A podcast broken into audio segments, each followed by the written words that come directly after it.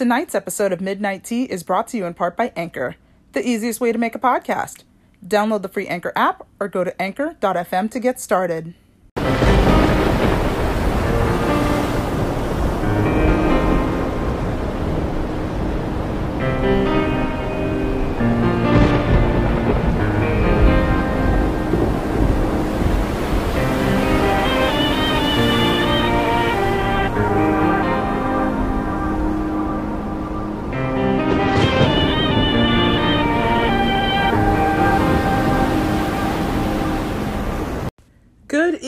Fellow goths, horror enthusiasts, and children of the sun and moon.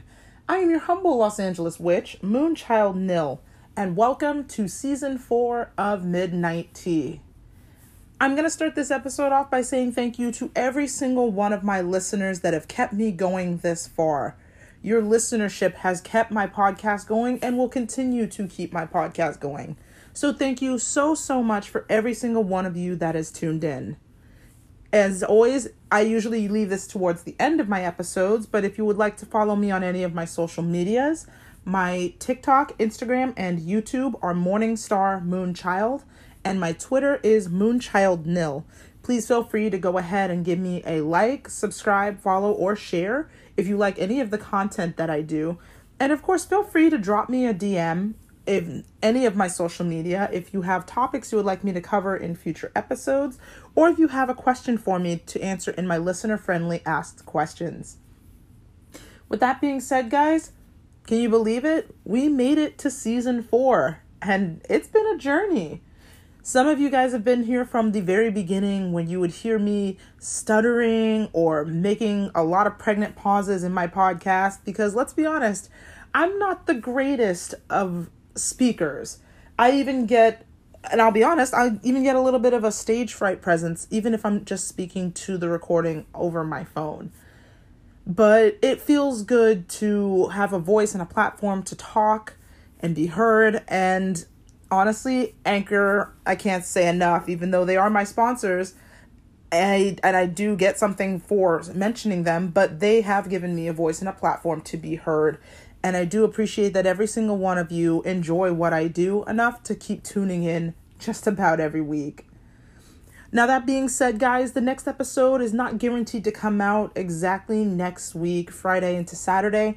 I'm going to continue to try to be prompt about when my episodes come out, but at the same time, I'm I'm doing a lot of catching up on a lot of other things as well, just a lot of personal issues but yes, do not fear, guys. I am back. I am here to continue to give you guys the content that you all enjoy so, so much.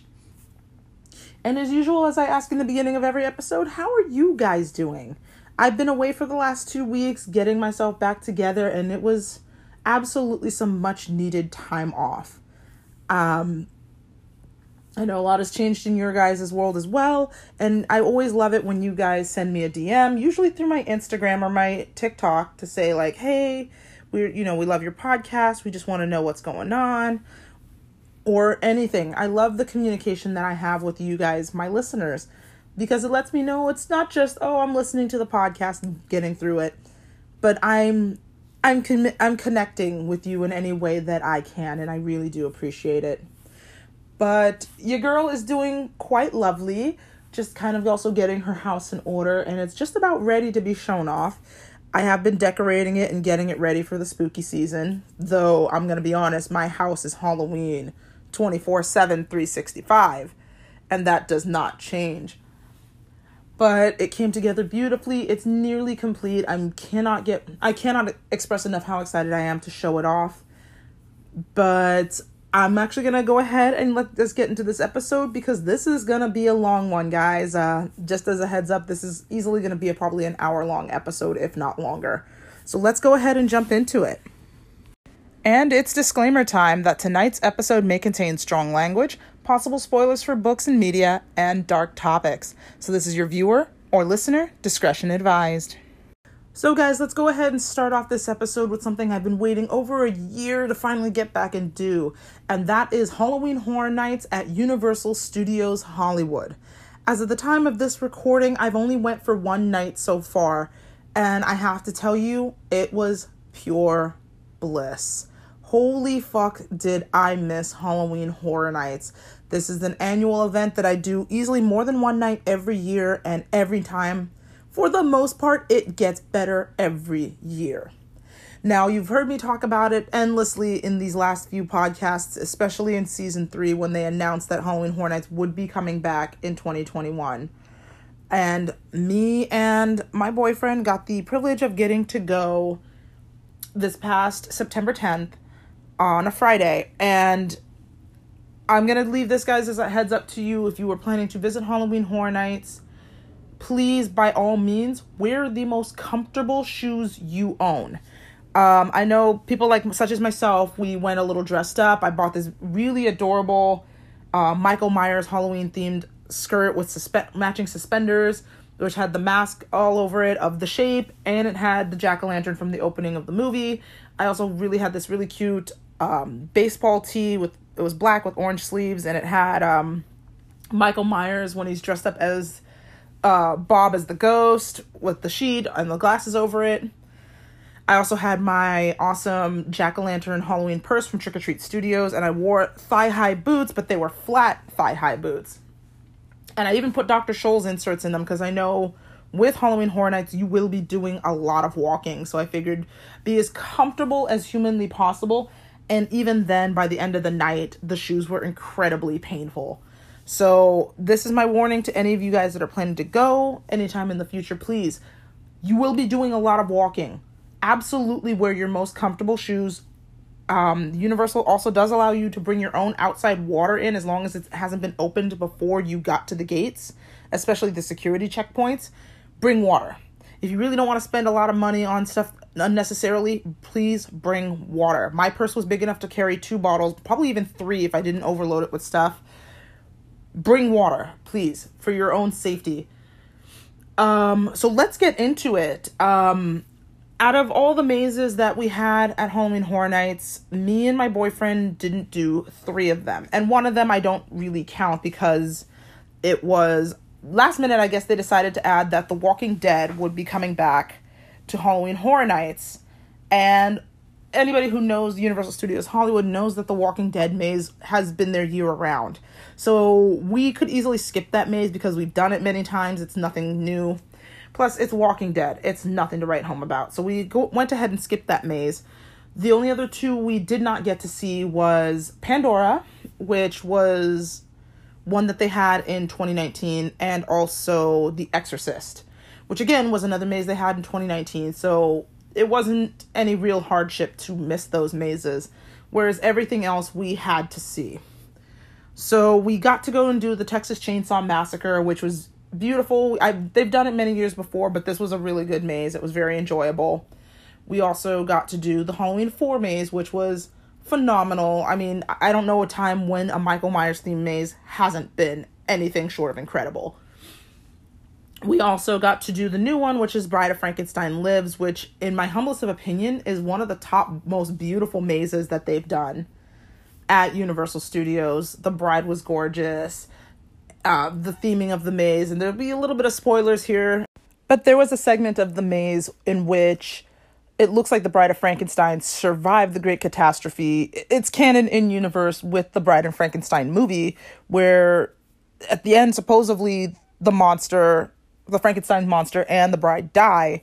But in this lore of the maze, the bride lives and goes on to recreate Frankenstein, the Frankenstein monster, but using the blood of vampires, which I thought was really interesting. So you see her in this lab coat and she's kind of going mad as she's trying to recreate her perfect mate. And it's a really good, cute little storyline. She, the only thing I have, I could argue with this maze is you're so entranced by how beautiful the scenery is and how beautiful the bride is. She's so gorgeous that it takes away the scary element by you just admiring how beautiful she is. So yeah, that's one of the top most beautiful mazes I saw this year at Horror Nights. Then we're also going to talk about let's see, which maze can we jump to? Um wow.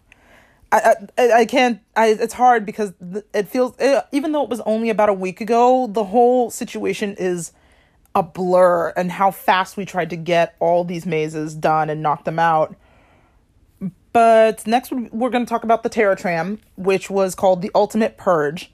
And we actually had the privilege of trying to go on earlier, but Halloween Horror Nights starts at 7 p.m. And anybody who knows the West Coast, Best Coast, especially at this time of the year where it's not quite fall yet, it wasn't dark enough to go and do the the Terror Tram. And if it's not dark, it's not fun. So we waited until it was a little darker and we had some really idiot luck because the the wait for the Terror Tram was 110 minutes. We got some kind of idiot luck where we waited maybe 20 and just got on and it was fantastic. And I've always said in previous podcasts where I talked about Halloween Horror Nights that when they do like The Purge or um, The Walking Dead as a Terror Tram, it works better instead of it being an indoor maze because these are things that happen in the outside world and it deserves to have its stake to claim in an outdoor environment. So the Terror Tram being the purge and it's filmed and it's around the Bates motel set and the War of the Worlds plane wreckage was perfect. It was a great scare and of course like I said guys, it's a lot of walking, so make sure you're wearing very comfortable shoes. So that was a lot of fun too and honestly completed that in about a half an hour. So we we nailed that very very quickly. Um, we did not get to go and see the Jabbawockeez performance, which I'm sorry to say is probably the lowest point for me. I'm not crazy in love with the Jabbawockeez. I've seen the show once just to say I did, and really have no desire to revisit it again. But if you're into the dance group, and their their whole routine, go for it. Um, me personally, I could skip this. I will. I have a frequent fear pass, so I can go any night I want. As a matter of fact, um, after recording this, as I'm going to be honest, guys, I'm recording this the Friday afternoon before it gets released at midnight tonight. I'm going to go to Halloween Horror Nights again, and I can go as many times as I want because of my fear pass. And I'm probably going to sit in and see the Jabbawockeez again because I have the unlimited freedom to do so. Um, but if I'm going with other friends who are really just in it for the mazes, I'm going to skip it for them because, you know, they have what they want to see. And like I said, when I went this previous Friday, I did not get a chance to go to The Exorcist, which I'll probably do again tonight. I'll maybe talk about it again in, in another uh, episode. I also didn't get to do Pandora. Now, the walk to get to mazes such as the Haunting of Hill House and Pandora are quite a bit of a walk. Um, and like in previous years, we usually get to do the walk once you're on the lower lot. You walk between the Transformers ride and their gift shop, and you walk further back into the back lot. You have to take the tunnel to enter the back lot area where usually the studio tour goes through, and there's usually more mazes there since that didn't happen this year, the new walk to the extra mazes, you have to walk through the back of the Wizarding World of Harry Potter to get to those two mazes. And this walk is not an easy walk, especially if you're tired. So, one of the things I would recommend to any of you guys who are massive Halloween Horror Nights enthusiasts, don't save those two mazes for the end of the night just because it's such a heavy walk and I guarantee you're going to be tired. Now, by the time me and my boyfriend got to these mazes, it was the end of the night. It was roughly um, midnight, and the mazes there were both 110 minutes each. So we had to make an executive decision that we could only do one. And I personally chose The Haunting of Hill House because I marathoned that series and binged watched it within three days to be in preparation for the maze. And I stick wholeheartedly by that decision. And I'm glad I did because as much as I I love Pandora, it's a beautifully black lit maze. Haunting of Hill House was phenomenal. It was genuinely terrifying and unnerving, and I loved that about it. Um, the projections of the ghost, they do a lot of these false walls that when the scare performer steps on it or character steps on a light, it triggers the strobe lights, they make their big boom appearance worked unbelievably well for Haunting of Hill House, especially with the ghosts that you like to see in the series, like the bent neck lady or the tall man, and they looked so good. I really think they did really well with this. This is also a maze that I'm going to try to get onto again tonight because I have to. So, if you're interested in things like that, definitely check out Haunting of Hill House Maze and Pandora um, earlier in the night before you decide you're too tired to go and walk too much farther. Um, if there's any other mazes that I missed, it's probably because I'm trying to recollect what happened last week and my week's been very eventful. But I will talk about more of the mazes in Halloween Horror Nights in my next episode. But yes, guys, this was a great event. If you have a chance, go and buy your tickets now. Please buy them in advance because they will not be sold at the gate for whatever night you want to go. If you're really trying to push to do everything in one night, because like I said, me and my guy, we went with general admission tickets and still had to opt out of doing at least three of the mazes. And like I said, I don't count Walking Dead because it's year round, but we missed Pandora, we missed The Exorcist. So if you're desperately wanting to get on everything, including rides, because all rides, as far as I know, are open all night. So that includes Transformers, it includes Jurassic World, Simpsons, um, Flight of the Hippogriff, Harry Potter and the Forbidden Journey. They are open. And if you really are trying, I, I do believe the only rides that are closed for the event it, for Horror Nights is Secret Life of Pets and Despicable Me because there's queue, their overflow queue lines are being used for the mazes if you are serious about wanting to do everything in one night, including rides, absolutely upgrade to a, a gate A pass or a fast pass line. Or if you're willing to do the RIP experience, then do that. But if you're like me and you're going to go multiple nights, so it doesn't really matter if you don't catch a few mazes, a general admission ticket is great, but please buy in advance. And I will talk to you guys more about Halloween Horror Nights in the next episode.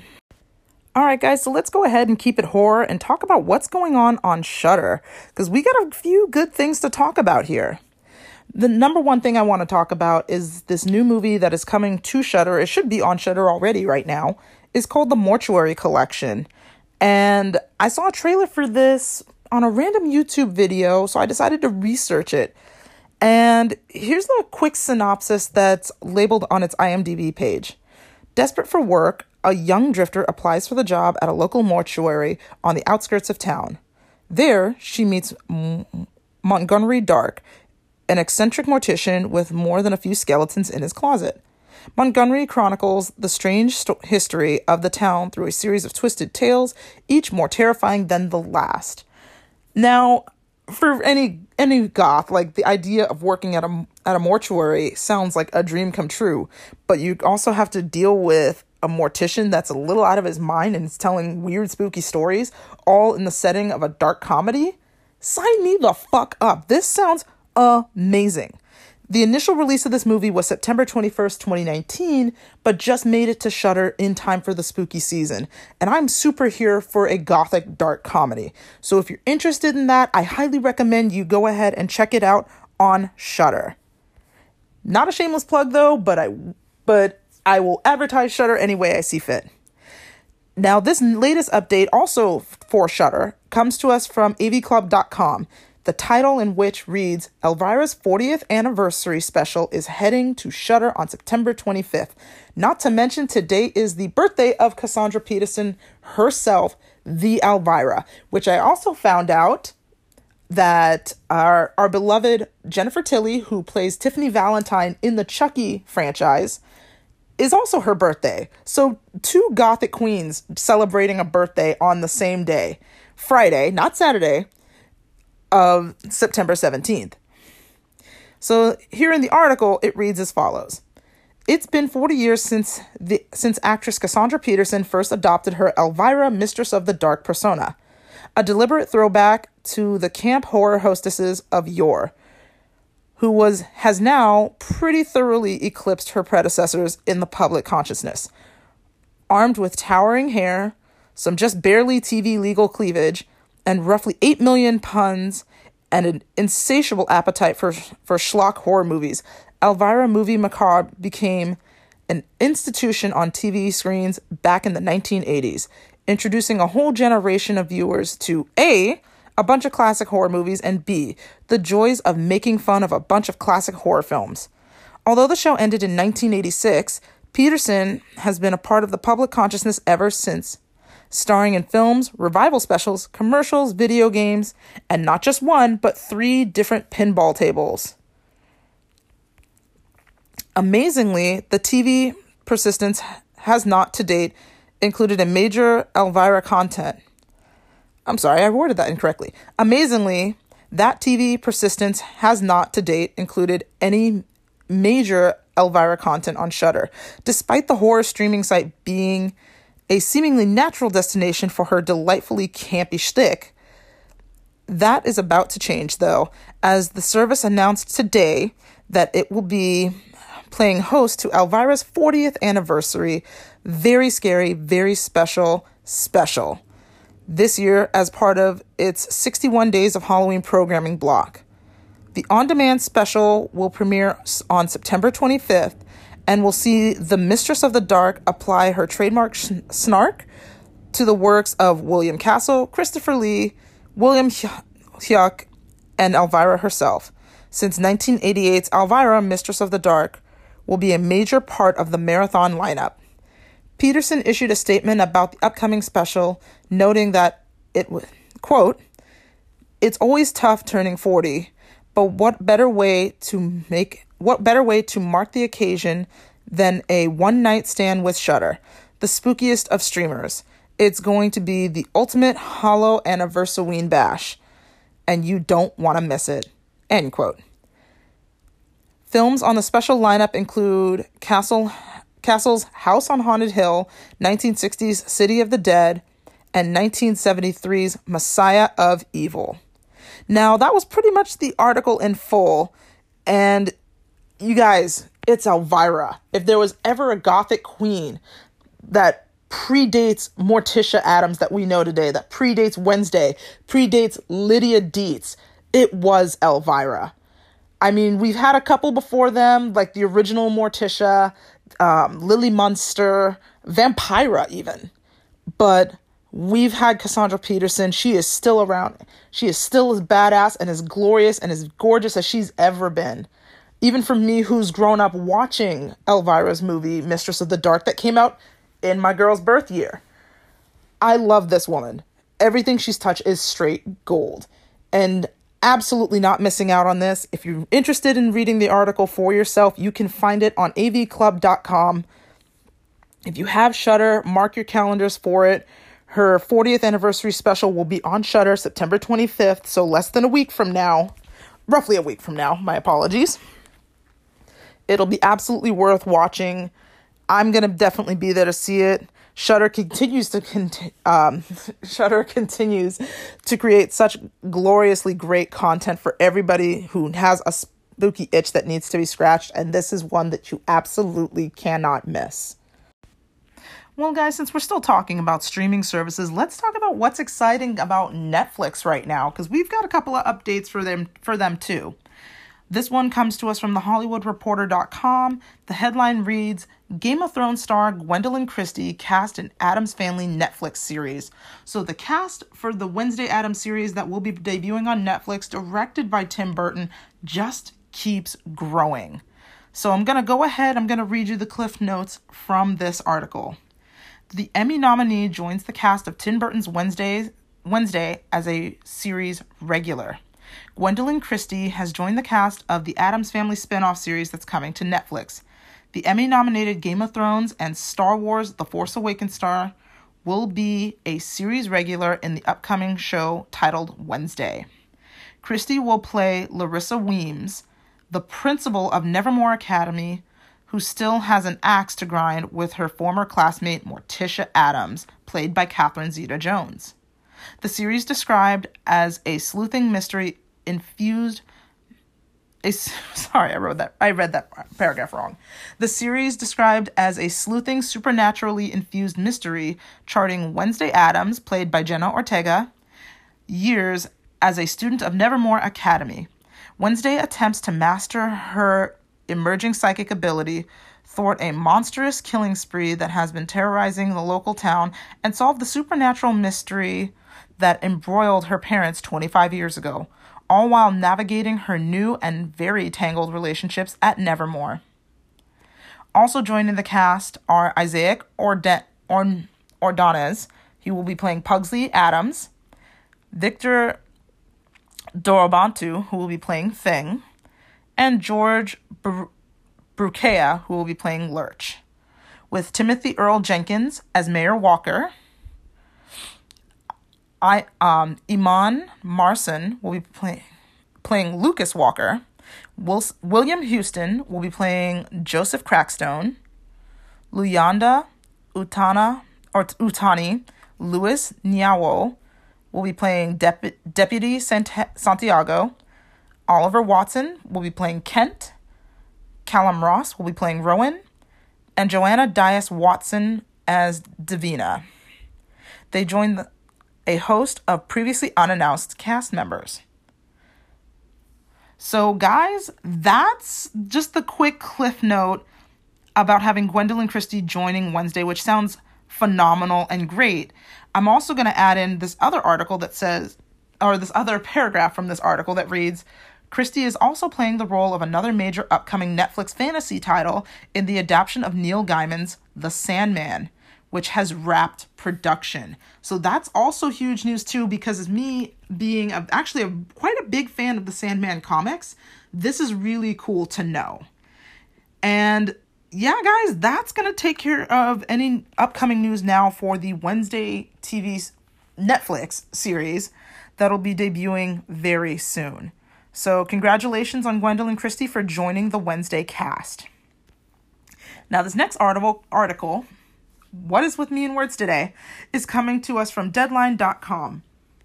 This article reads as follows Guillermo del Toro's Netflix anthology series sets Essie Davis, Luke Roberts, Andrew Lincoln, F. Murray Abraham, Glynn Turman, and others to star gets new title.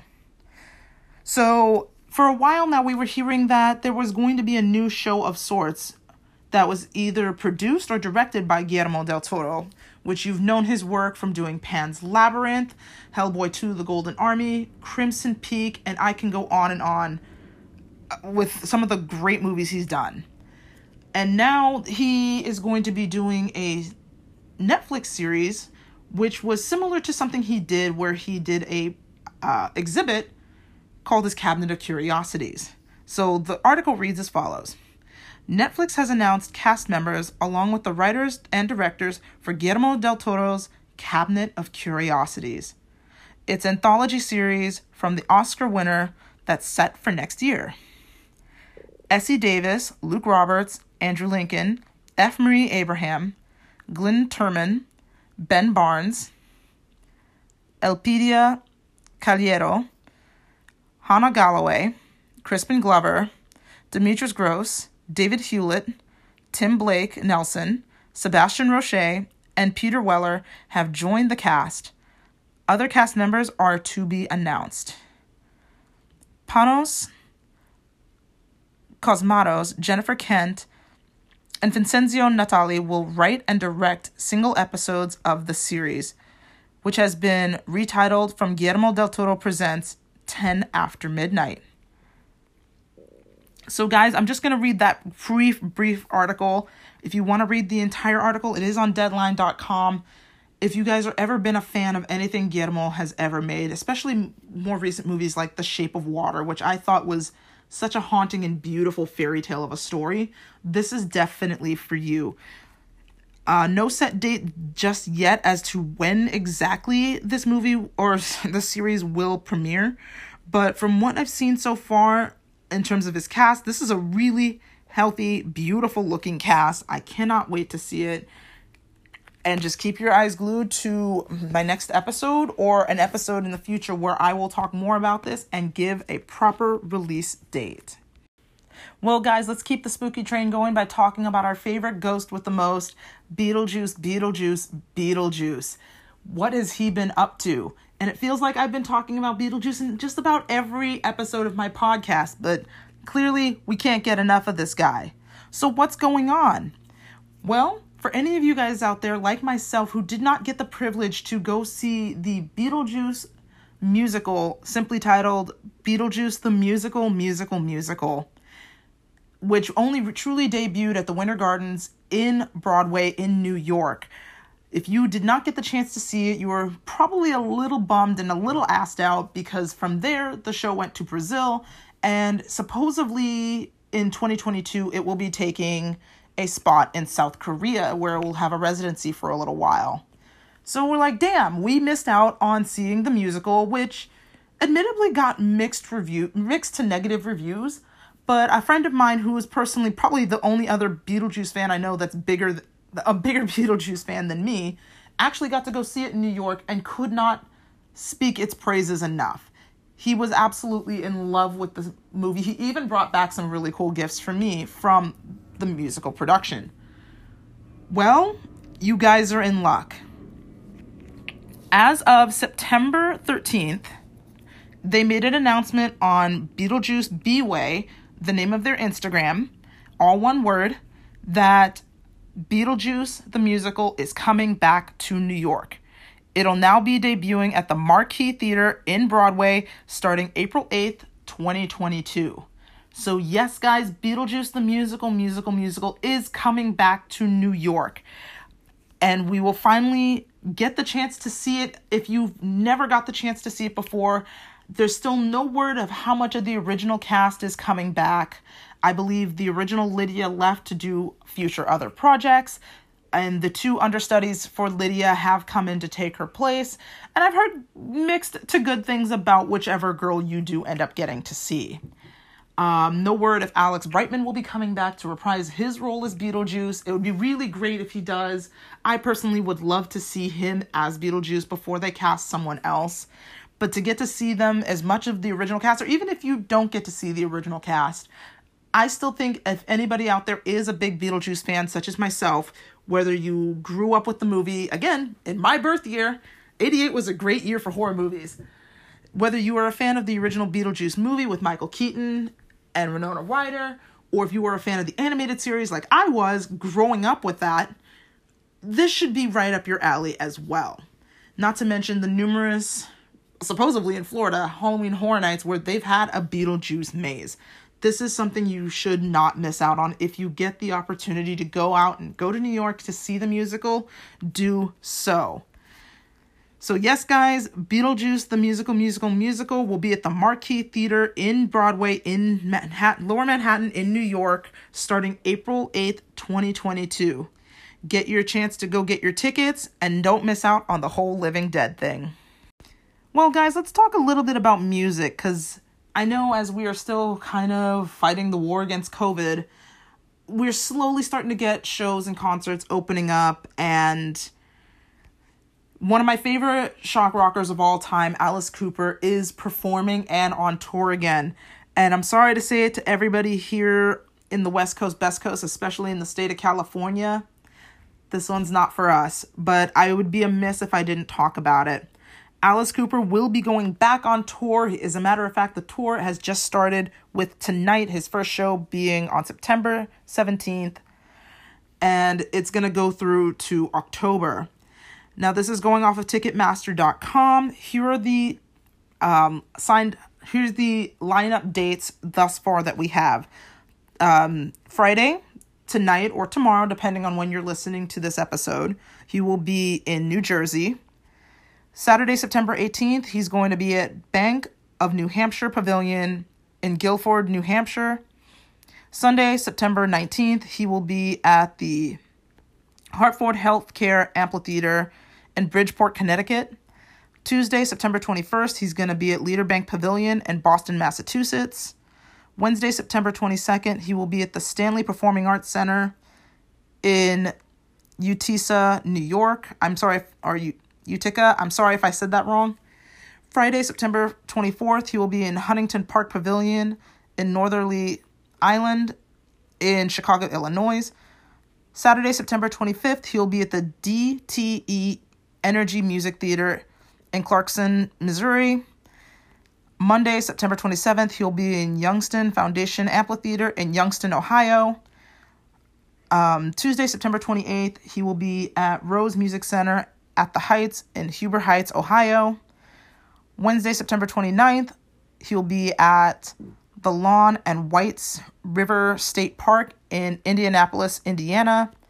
Friday, October 1st, he'll be at the BMO Harrison Pavilion in Milwaukee, Wisconsin.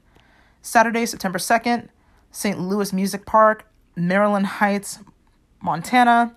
Sunday, October 3rd, the Ascend Amphitheater in Nashville, Tennessee. Tuesday, October 5th, Appalachian Wireless Arena in Pickettville, Kentucky. Wednesday, October 6th, the Red Hat Amphitheater in Raleigh, North Carolina. Thursday, October 7th, Charlotte Metro Credit Union Amphitheater in Charlotte, North Carolina. Saturday, October 9th, Daily's Place Amphitheater in Jacksonville, Florida. Sunday, September 10th, iTHINK Financial Amphitheater in West Palm Beach, Florida. Monday, Nove- Monday, October 11th, Mid Florida Credit Union Amphitheater at the Florida State Fairgrounds, Tampa, Florida. Wednesday, October 13th, the Montgomery Performing Arts Center in Montgomery, Alabama. Thursday, October 14th, the BJCC Concert Hall in Birmingham, Alabama. Saturday, October 16th, um, Stormont Vail Event Center in Topeka, Kansas. Monday, October 18th, Smart Financial Center in Sugarland, Texas. Tuesday, October 19th, the HEB Center in Cedar Park in Cedar Park, Texas. Wednesday, October 20th, Will Rogers Stateatorium in Fort Worth, Texas. And last date, Friday, October 22nd, the Bancorp South Arena in Tupelo, Mississippi. So, sorry to everybody on the West Coast, Best Coast. We are not getting Alice Cooper on tour, which my heart is devastatingly broken. I've seen him twice live, and he is nothing short of absolutely fucking phenomenal. The the gimmicks he does during his shows, the performance he puts up, the props, the many ways he kills himself, not really, not real death, just stage death, amazing. So good. This guy is so uh, fucking amazing. I can't I can't. The second time I went to go see his show, he had a surprise guitarist on stage. Turned out it was Johnny Depp. So I got to see Johnny Depp that night. He played Poison, which is my all-time favorite Alice Cooper song. I, I can't even stress the level of fangirl I felt. And I don't do that regularly when I go to shows. But for Alice Cooper, this man's a fucking legend. So I'm sorry to everybody on the West Coast that Alice Cooper will not be touring in our area. But I feel like even if it's not California or LA based, as a podcast that brings to you everything goth, when it's fashion, makeup, toys, events, it I need to be more all encompassing even if it's not happening in my neck of the woods. So if you guys are interested in this, go right now to ticketmaster.com or to Alice Cooper's official website. Check out ticket prices and hopefully he's playing in your neck of the woods. And with that, guys, we're going to take a quick break and we'll return to the podcast right after a word from our sponsors. Welcome back, spooky kids. Now let's go ahead and continue talking about new series that will be coming out. You've heard me briefly talk about it in my last season and episode of Midnight Tea, but now we got a little bit more information, and this one comes to us from an article via Entertainment Weekly. Their article title is Chucky First Look Get a Killer Tease of a Horror Icon TV Show. Now, we briefly did talk about how there will be a new TV series of Chucky um, a title hasn't officially been released yet. Um, we were unsure if they were going to call it Chucky or if they were going to go and return back to the Child's Play moniker, but it looks like we're going back to calling it just Chucky. Considering, I suppose there's some licensing issues with Don Mancini and MGM that owned the rights to the name Child's Play, but let's go ahead and dig into this a little further. Let's read a bit of this article, shall we? Franchise director Don Mancini exclusively talks about his Murderous Dolls new series.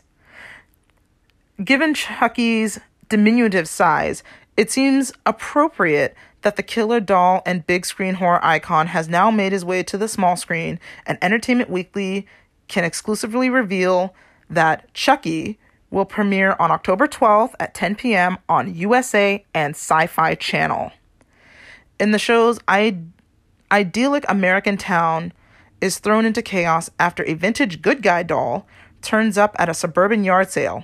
Soon, everyone must grapple with the series of horrifying murders that begin to expose the town's deep hypocrisies and hidden secrets.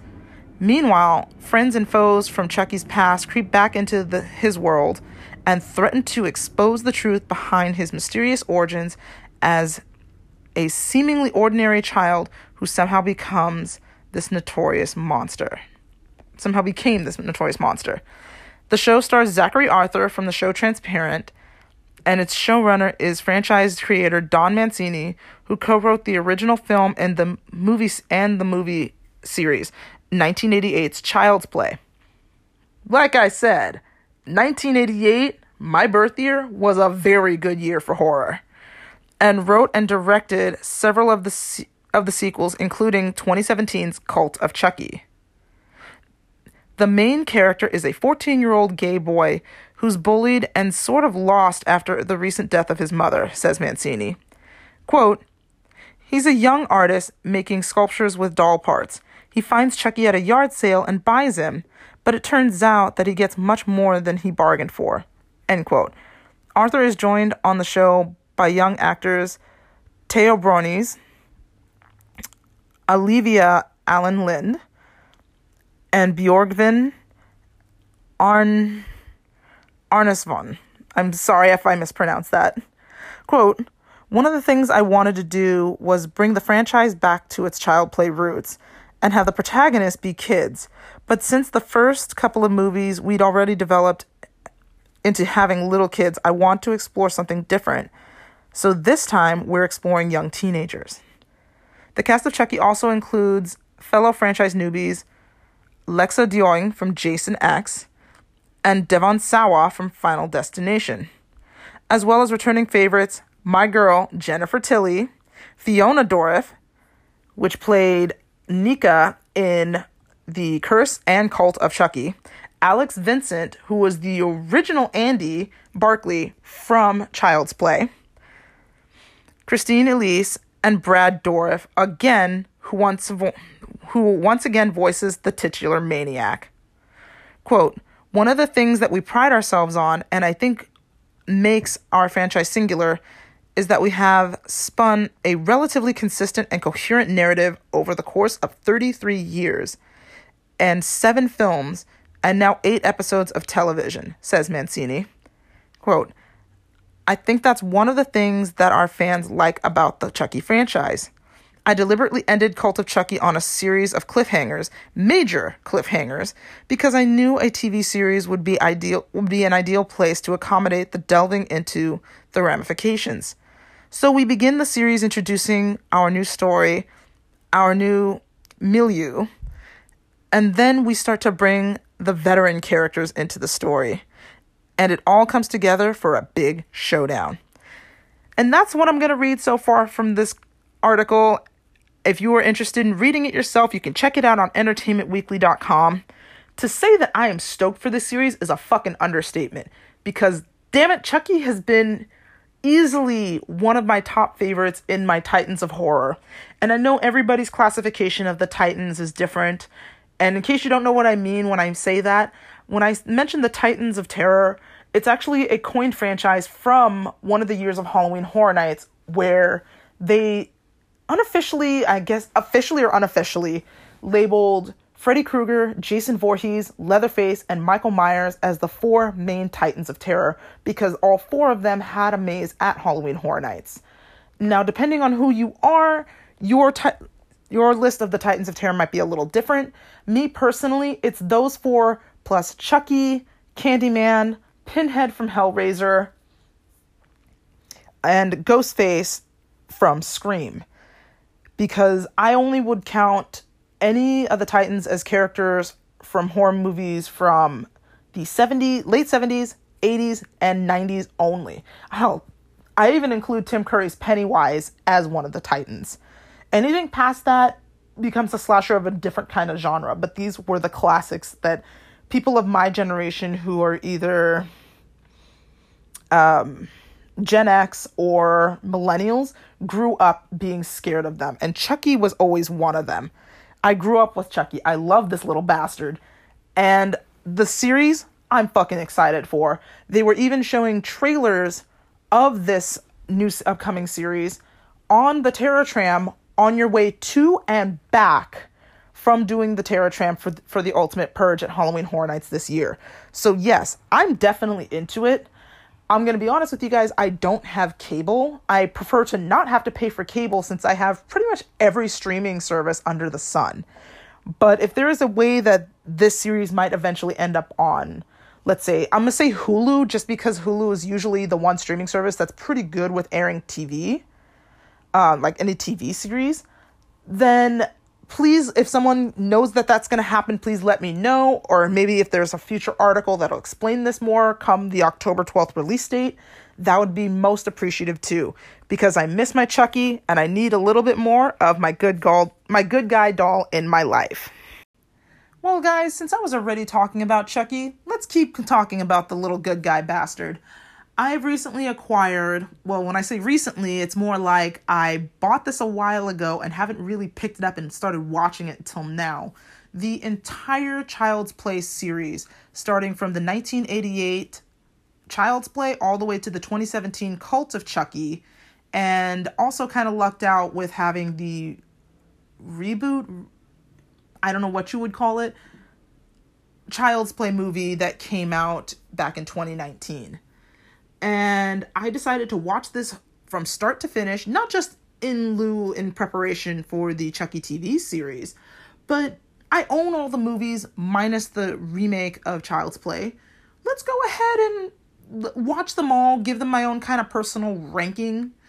So, without further ado, let's go ahead and talk about it. Let's start with the very first Child's Play that came out in 1988 it's a fun movie. You can definitely tell it was made on a particular budget because it wasn't, oh my god, amaze balls. But it was it was fun. I mean, I think it was great. Not to mention, I'm just gonna say it. Brad Dourif is a daddy. You can murder me any day. But yeah, this movie was this movie was it was it was cheaply made for its time and again, I think because this movie also came out at a time where talking about killer dolls in the 80s and the 80s was wild. So this might not have been the time to have a, a story about a killer doll who just happens to be voodooly injected with the soul of a serial killer. But you know what? To each their own. And I think what we get out of that is actually pretty fun. So I'm gonna go ahead and say, yeah, the original Child's Play plus uh, Alex Vincent being the stuttering, kind of stuttering little Andy Barclay who can barely read his lines was really cute. The actress that played the mother, I, I'm her name escapes me at the moment, but she's great because the movie mostly follow. If it's not following Andy, it's following the mother. I think her name was Karen in the movie.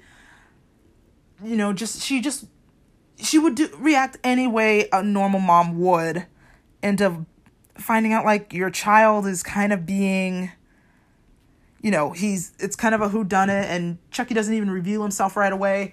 I love that there's a few clips where you can clearly see this is a person a little person in a chucky suit. And some of the shots of him are actually terrifying. But can we also word up to the fact that the animatronics for this doll are so fucking advanced? For 1988 like I'm I'm sorry, I'm gonna say my age here, but this movie was made 33 years ago, and the animatronics for Chucky are out of this fucking world phenomenal. Like if you ever had a reason to fear Chucky, it's the uneasy way he walks as an animatronic and his movements. Never mind he's a possessed doll. But just it's a, such a good movie, guys. It's if you haven't watched Chucky yet, give it a chance. It's just it's amazing. Then next, I'm going to go ahead and talk about Child's Play 2, which um, takes place with um, Andy's mom, Karen, is in a psychiatric hospital, and Andy kind of gets a not really adopted, but foster cared by this one family who's also um, is fostering this teenage girl named Kyle, and it's fun. It's a good it's a good movie. It's not the greatest or anything, but I do appreciate the how would you say it? um, I do appreciate the relationship that goes on between Kyle and Kyle and Andy and how they kind of feed off each other. They obviously care about each other, even though they don't have a real reason to. With Kyle kind of being this, I don't know, she kind of has like this Black Panther anarchist authority, very punk rock kind of look on her. And you know what? Good for you, girl. Do your thing. But I mean, the family itself, I kind of like don't care much about. I mean, the the foster dad's such a dick. Fuck him. But hey, it's it's a fun movie. Coolest, one of the cooler Chucky deaths out there that I've ever, that I've ever seen. So then from there, we're gonna go ahead and jump to three, which honestly, in the original trilogy with the Child's Play moniker, it's the one I care about the least. It takes place in a military school and it's not Alex Vincent that plays Andy, it's this new kid, which that's fine, whatever. But it doesn't do it for me. Uh, in terms of the military setting, and now that Chucky has a new body, it's a new set of rules of him having to transfer his soul into the person he first reveals him his true self to. So now it's this kid. And honestly, this little kid, I love him. I think his name was Tyler, Trevor he's so adorable. I love this kid. I think he's so cute. But the way they wrote him is just so dumb and it's not fair to the kid that they wrote him to be this weepy little thing when he's in a military school. It's almost like you feel like he's being punished for something he didn't do. So that rubbed me the wrong way. And I, I wanted more from that. And I'm hurt that it didn't do better. Coolest Chucky death ever. I'll give it that much. Very cool Chucky death. So you can kind of tell where this movie would be on my ranking. Then from there, we're going to go ahead and jump to Bride of Chucky. This movie has problems. Let me start off with the bad. The movie has problems. Fuck the the two main kids that are trying to run away and elope and do their thing. And yes, I am going to talk spoilers here, guys, but this franchise is 33 years old. You had more than enough time to catch up. So you're going to hear spoilers. But yeah, the main storyline of these two teenage kids that want to run away and elope, I don't give a fuck about these kids. They're both shitty people. They accuse each other of possible murder, but still want to elope, and I'm like, you guys are dumb. But yeah, that's probably the worst of what I could say of the movie. And the problem is, it's the main story of these of the kids. If you're not involving Chucky, so it takes so much front and center, and it kind of kills the enjoyment a little.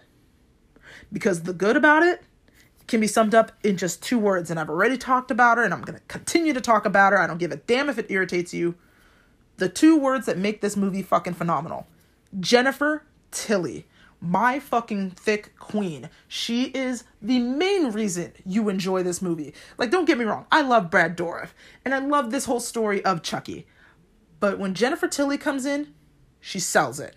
She fucking sells it. She's so fucking gorgeous. Word up to also being a thick girl, not this cookie cutter Hollywood stereotype. And just she makes the movie for me. The fact that she she was Jen she was she plays a girl named uh, Tiffany Valentine. She was Chucky's girlfriend before all this happened, way before he became Andy Barclay's good guy doll.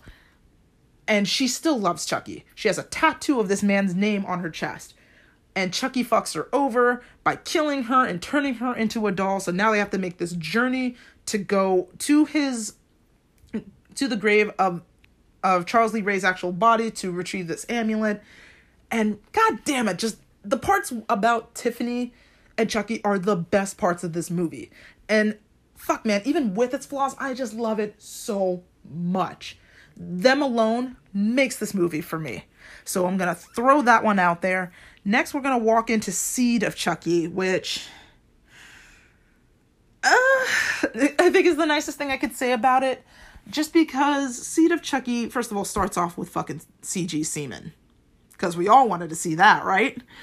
Um, and it basically follows this doll that's called Shitface in the beginning, but later becomes Glen or Glenda. And one thing I will appreciate this movie is is that Shitface is trying to basically find his parents and he sees this made in Japan stamp on Chucky's hand, which just so happens to be on his wrist too, so he feels Chucky and Tiffany have to be his parents. So he somehow gets to Hollywood and and finds them and they're actually re-updated versions of the dolls which i'm to also add the updated tiffany doll is a lot prettier than in bride and i get it this was their first run with making a tiffany valentine bride doll but by the time we get to seed i think this is the prettiest the doll has ever looked. Um and yeah they they're trying to actually stop the killing and try to be good parents to glen. And i'm, I'm also to also just refer to him as glen because spoiler by the end of the movie Glen decides to be a boy. And that's another thing I really appreciated about this movie is that Glenn does go through this process where he doesn't know what gender he wants to be because the parents pull his pants down and find out he doesn't have male or female genitalia as a doll wouldn't. But Bride of Chucky, yeah, there's a doll sex scene. But Glen, because he doesn't have any form of genitalia, doesn't know whether he's a boy or a girl. And at, towards the end of Seed, he actually goes through this beautiful transformation of sometimes I feel like a boy, sometimes I feel like a girl. Can I be both? Chucky doesn't get it, but Tiffany's more than welcoming to have Glen be either or. And I think that's a really interesting topic and probably one of the few horror movies that do, does talk about gender identity. I don't think they meant for it to be as smart as it was, but it is. And I think that's great. And of course, I love the whole meta thing with Jennifer Tilly is playing Jennifer Tilly, but she's also voicing the Tiffany doll. And fuck, man, it's pretty funny. I mean, Seed has a lot of low moments, but some of the stuff that they did well, they did really, really well. Now, from Seed, we're going to go ahead and jump to Curse of Chucky, which is the newer of the Chucky franchises. And honestly, between Curse of Chucky and Cult of Chucky, I might just do them side by side because they're just direct continuations, are easily the most beautiful of the Child's Play movies. Um, I mean, as a whole, with the Chucky franchise. I think they're some of the most beautiful movies, just the way they're shot. We also get Fiona Dourif, Chucky himself, Brad Dourif's daughter, playing Nica, who is a paraplegic and lives in this beautiful mansion with her mother, who mysteriously dies and we're kind of back to the whole basics of the who done it situation because no one knows that Chucky that this good guy doll that came to her the night before her mom was murdered happens to be the one with Charlie's Charles Lee Ray's soul in it.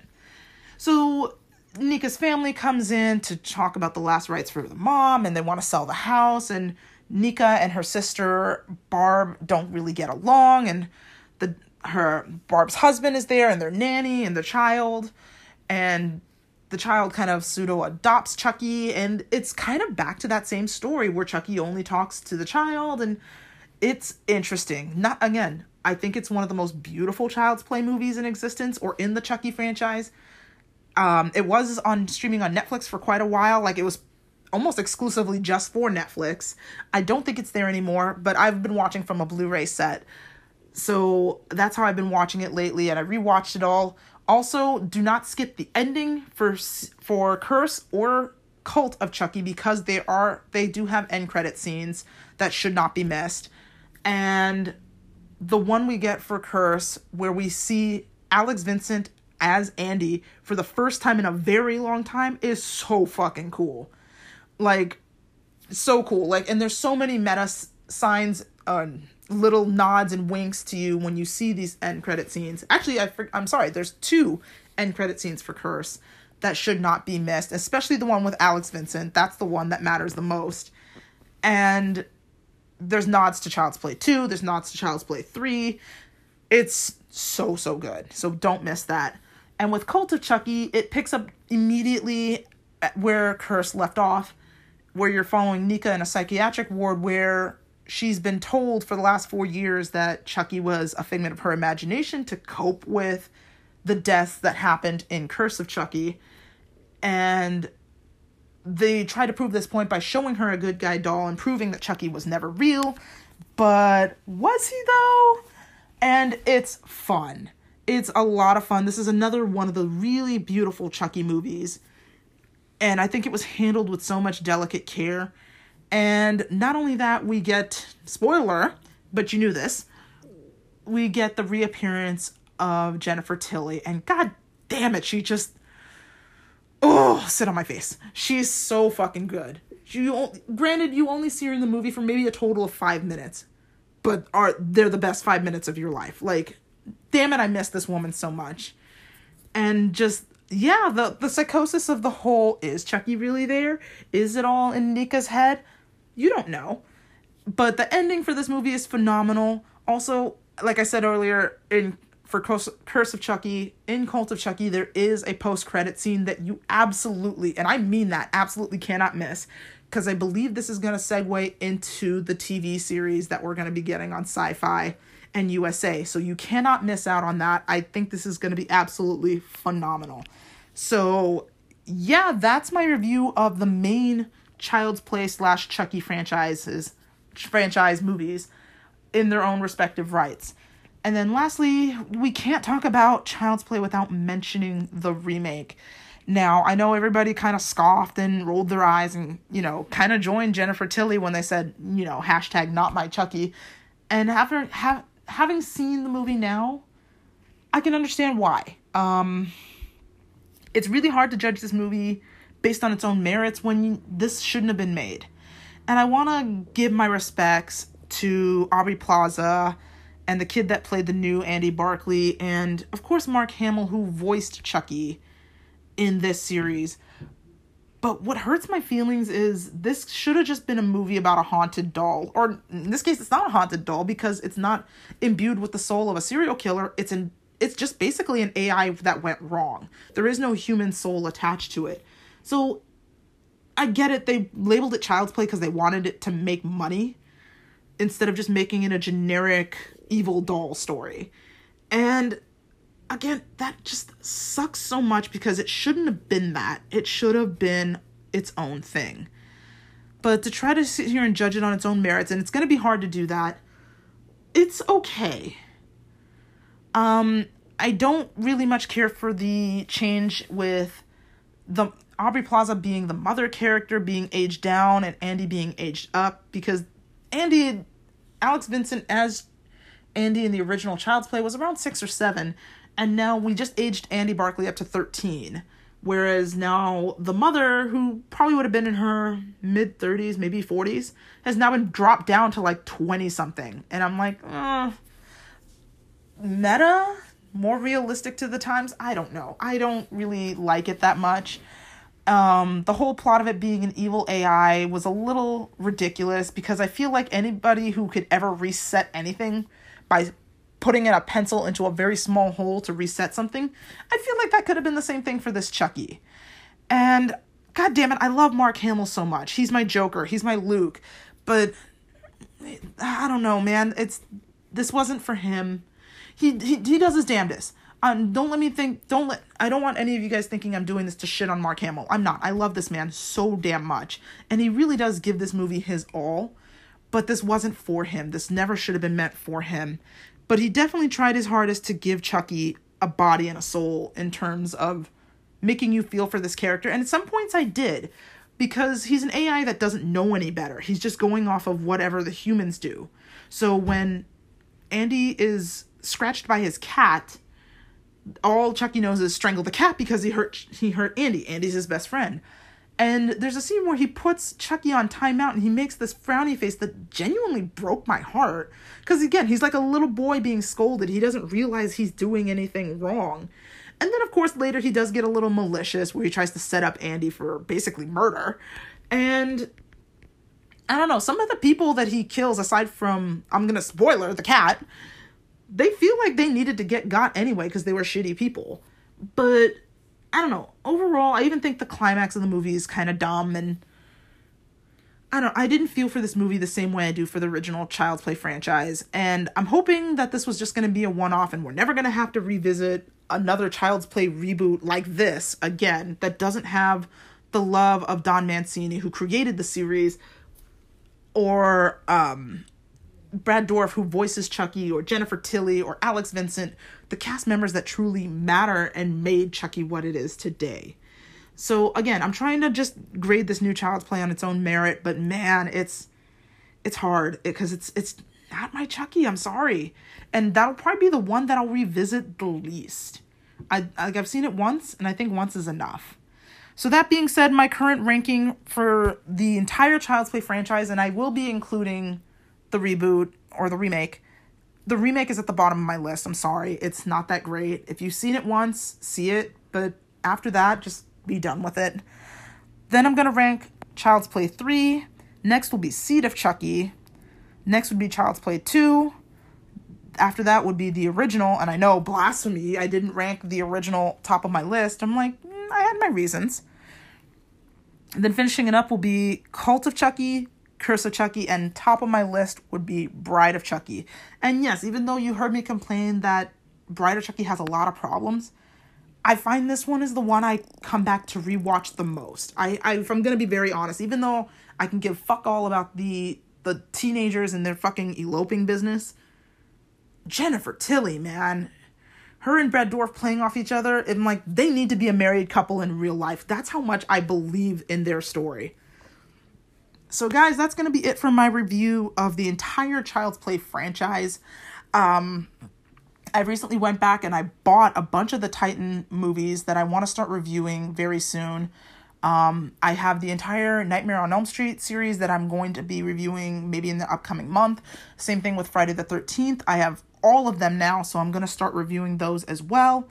Um, I have other franchises that I could review, but I've kind of done them in passing, like the Crow franchise and so on and so forth and maybe I'll go back to another Change Nils Mind where I'll do a movie that I just heard of that was everybody loved, but I didn't. But I'll be happy to review those in future episodes. So, guys, we're going to go ahead and review one movie that I got really excited for when I saw the trailers for, and that is Malignant, that released just this week on HBO Max. And I know some of you guys were waiting for me to possibly review Candyman. I know one or two of you had asked in my um in my DMs to see if I would review it. Unfortunately, I still haven't had a chance to go see it and if I I personally refuse to see it at home. I want to see it in theaters. But Malignant is streaming currently right now for free on HBO Max and I figured I had a home a day off where I was home and figured let me go ahead and check it out. Um, this was created by James Wan, the same guy who did the Saw franchise. Hell, he even did some of the Fast and Furious movies. And uh, I believe he also had his hand in The Conjuring as well. So, uh, Malignant. Let me try to give a brief synopsis without talking too heavily about spoilers. And I'm going to keep this pretty brief. But basically, a woman is being haunted by some kind of entity that is showing her visions of murders as they are happening. And it's basically her story is the entire movie of figuring out exactly why she's having these visions and who is doing it to her. Now, on the surface, that present um that story seems pretty pretty solid. Uh, the trailers, especially this one trailer in particular I watched, where it's an overhead shot of her walking through her, running through her house, is actually really, really good. Um, but what kind of kills me, if I can be very honest, is the acting in the first 10 minutes of the movie. It doesn't, it's not very good. It, it comes off a little wooden. And for a movie that they guess I guess was expecting to make a shit ton of money, mm, you gotta you gotta work a little harder on that. Um, I hate to say it, but I feel like the movie was pretty predictable. I actually figured out the twist of the movie 30 minutes in. Also, this movie's pretty long. It's about an hour and 51 minutes, and maybe it's just me, but I prefer my horror movies not to be this long because now you're spending a little too much time revealing who the murderer, the killer is. And also, you're seeing too much of it. So that way, it takes away the suspense of how scary this creature is.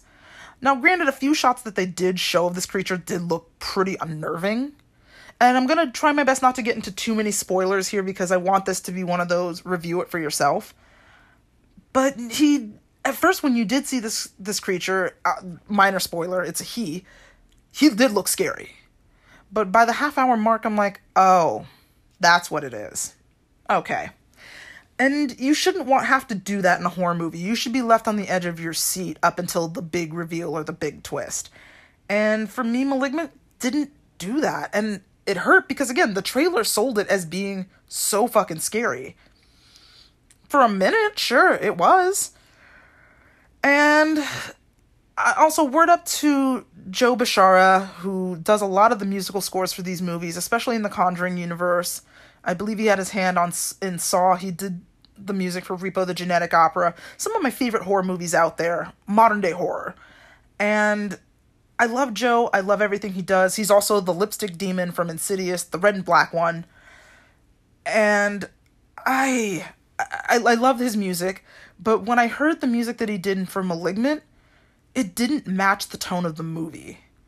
And as a matter of fact, some parts of the score sounded very Stranger Things esque. And I don't want to knock on on Joe because the man knows what he's doing. He's obviously very talented. He wouldn't be in this industry if he wasn't. But I just didn't think. I thought the music was a little too jarring and striking for a movie that seems to be going for more quiet subtlety in its scares. And the build up and the crescendo of the music as we're waiting for the monster to jump scare us or something, I feel like it was too loud and already presenting itself in that atmosphere to get you. Where I wanted something a little more subdued and quiet. So I love you, Joe, and if I, I mean if you ever hear this, I love your work. I've always loved your work. I'm always happy to even see you in person and just talk about it with you. But yeah, man, this one was just a little too jarring, and I'm sure that's probably the notes that the producers and stuff asked of you while making this film. But yeah, it wasn't it wasn't quite there for me. So overall, did I hate Malignant? No, I didn't hate it. But do I think it's worth the price of admission in a movie theater? No. I don't think so. I have friends like my my homeboy Spooky, he went to see it in theaters. He absolutely loved it, but I think he's less critical of horror movies than I am where I'm waiting for bigger scares. And I'm I think I'm a little I'm still more excited to see Halloween Kills that comes out in October, which is getting bad reviews from what I'm hearing from critics. But fuck the dumb shit. Michael Myers is my favorite Titan of all time. As a matter of fact, he's probably my favorite horror villain of all time. So that's not good. Bad critic reviews is not going to deter me from going to see that movie. Whereas Malignant, I was hoping for something more and if if anybody does want a quick spoiler, I'm I'm, I'm not going to say it outright, but if you want to know basically the twist, look up someone in history named Edward Mordrake. Um, he also made an appearance in American Horror Story Freak Show. He is actually someone from history. If you want to read up on him, there's your spoiler for the movie. I'm not going to go any further than that about it. But like I said, if you're interested in checking out Malignant yourself, it is in theaters right now, or you can go and see it streaming on HBO Max for free right now. And that's it, you guys. Thank you so much for tuning in on season four opening, season four of Midnight Tea. I know this episode ran a little long, and it's partially because I took that two week long break to kind of recharge my batteries and get ready for season four. And I hope this episode lived up to your guys' expectation. And I know the wait was long, and I'm hoping to you, my listeners, it was worth it. So thank you to each and every one of you, whether you live in the same city, the same state, the same country, or halfway across the globe.